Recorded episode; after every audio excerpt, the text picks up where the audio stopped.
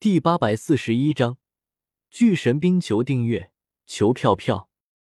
第二个原因，要知道，在萧协的后宫之中，除了贾轩和左秋宁，不管是姬如雪还是九天圣姬，都是李茂贞的人。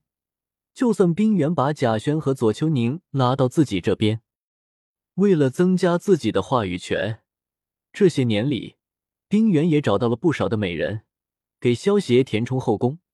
其中就有冷清雪和司空琪这两个大美女，而李茂贞得知了冰原的举动之后，自然也不敢示弱，也没少培养出一些忠于自己的美人，然后送到萧协的床上。李茂贞和冰原两个人的小动作，自然也瞒不过萧协的眼睛，只是萧协也不点破，反正最后便宜的还是萧协自己。最重要的是。只要萧协还在一天，李茂贞和冰原两个人就不可能闹得起来。而且萧协可不会老死，所以对于他们两人之间的小打小闹，萧协也就没有制止。接下来的三个月里，冰原和李茂贞有些惊讶的发现，萧协竟然一直待在皇宫之中，都没有出去过。换做以前的话，每一个月之中，萧协都会抽出几天。把正事全部交给李茂贞和冰原处理，然后带上几个妃子，到江湖上玩上几天，玩开心了才会回皇宫，美其名曰微服私访。这三个月的时间之中，萧协没少拉着李茂贞和冰原他们大被同眠，在一起齐心全力的伺候萧协的时候，李茂贞和冰原两人之间的关系也融洽了不少。毕竟李茂贞和冰原两人。同时伺候萧协的时候，大家坦诚相见，而且有的时候还要玩接力赛，时间一长，感情不好才怪呢。萧协之所以会有这样的反常情况，是因为画江湖世界旅游票的时间快要到期了，所以才会决定在离开之前多花费一些时间，好好宠爱这些妃子们。半个月后，一团白光将萧协团团包裹住。带着萧协离开了画江湖的世界。欢迎主人回来。崇拜空间之中，小小见到萧协出现，第一时间落在了萧协的肩膀上。乖了。萧协摸了摸小小的小脑袋，一念一动，直接将抽奖大转盘给调了出来。在这几年之中，萧协的崇拜点一共达到了五亿三千多万。萧协还算比较满意。萧协意念一动，进行了五次九级抽奖和三次八级抽奖。伴随着大转盘之上闪光灯一阵无规律的转动，最终八件物品出现在了萧协的面前。八件物品之中有四张卡片、一张金色的桌子、一个罐子、一个黑色的方块和一颗红色的菱形水晶。萧协先是拿起了四张卡片。往上面扔了四个探查术，其中两个卡片其实是世界旅游票，分别是《仙剑奇侠传一》的世界旅游票和《环太平洋》的世界旅游票。一次性抽到两张世界旅游票，运气还算不错吧？算是不亏了。萧协看着手中的两张世界旅游票，笑了笑。世界旅游票虽然不能直接提升萧协的实力。但是却能够让萧协赚取足够崇拜点。萧协接着将目光落到了另外两张卡片上，分别是欧贝利斯克的巨神兵召唤卡和气元斩技能卡。欧贝利斯克的巨神兵召唤卡出自游戏王的世界之中。欧贝利斯克的巨神兵是三幻神之一，每一次召唤需要三个怪兽作为祭品，每一次召唤时间持续五分钟。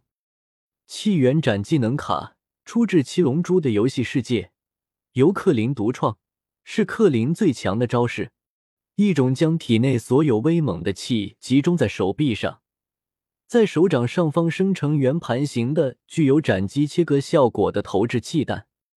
萧协看完这两张卡片的介绍，直接将气元斩的技能卡一把捏碎，只见这张技能卡顿时化作一道白芒。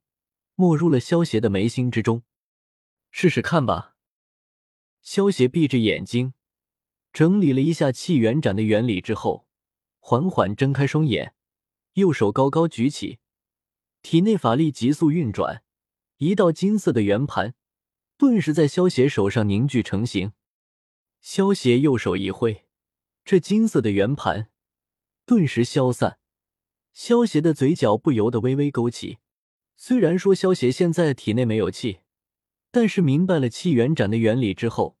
萧协照样能够用法力，使用出法力版本的气元斩。学会了气元斩之后，萧协将目光落到了欧贝利斯克的巨神兵召唤卡上。卡片的介绍上说，每一次召唤巨神兵需要献祭三个怪兽。萧协摸了摸自己的下巴，想了想，取出荣武山，从中抽取了三个冤魂出来，在游戏王的世界之中。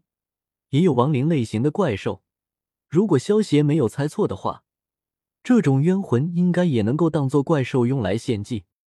五一眼前的三只冤魂作为祭品献上，欧贝利斯克的巨神兵，听我召唤！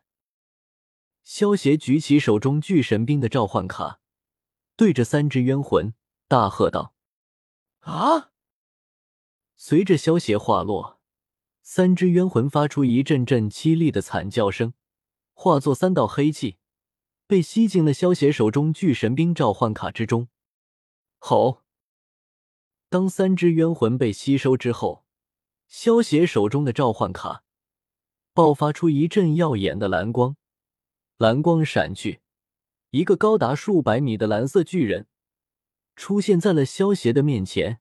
仰天一阵怒吼，宣示着自己的降临。圣域巅峰吗？三幻神毕竟不是真正的神灵，不过能够被称为幻神，距离凝聚神格也只差一步了。萧邪感受着巨神兵身上散发出来的气息，点了点头。虽然换做以前，萧邪肯定看不上他，但是对于现在的萧邪来说，圣域巅峰的巨神兵也算是一个不错的杀手锏了。萧邪意念一动。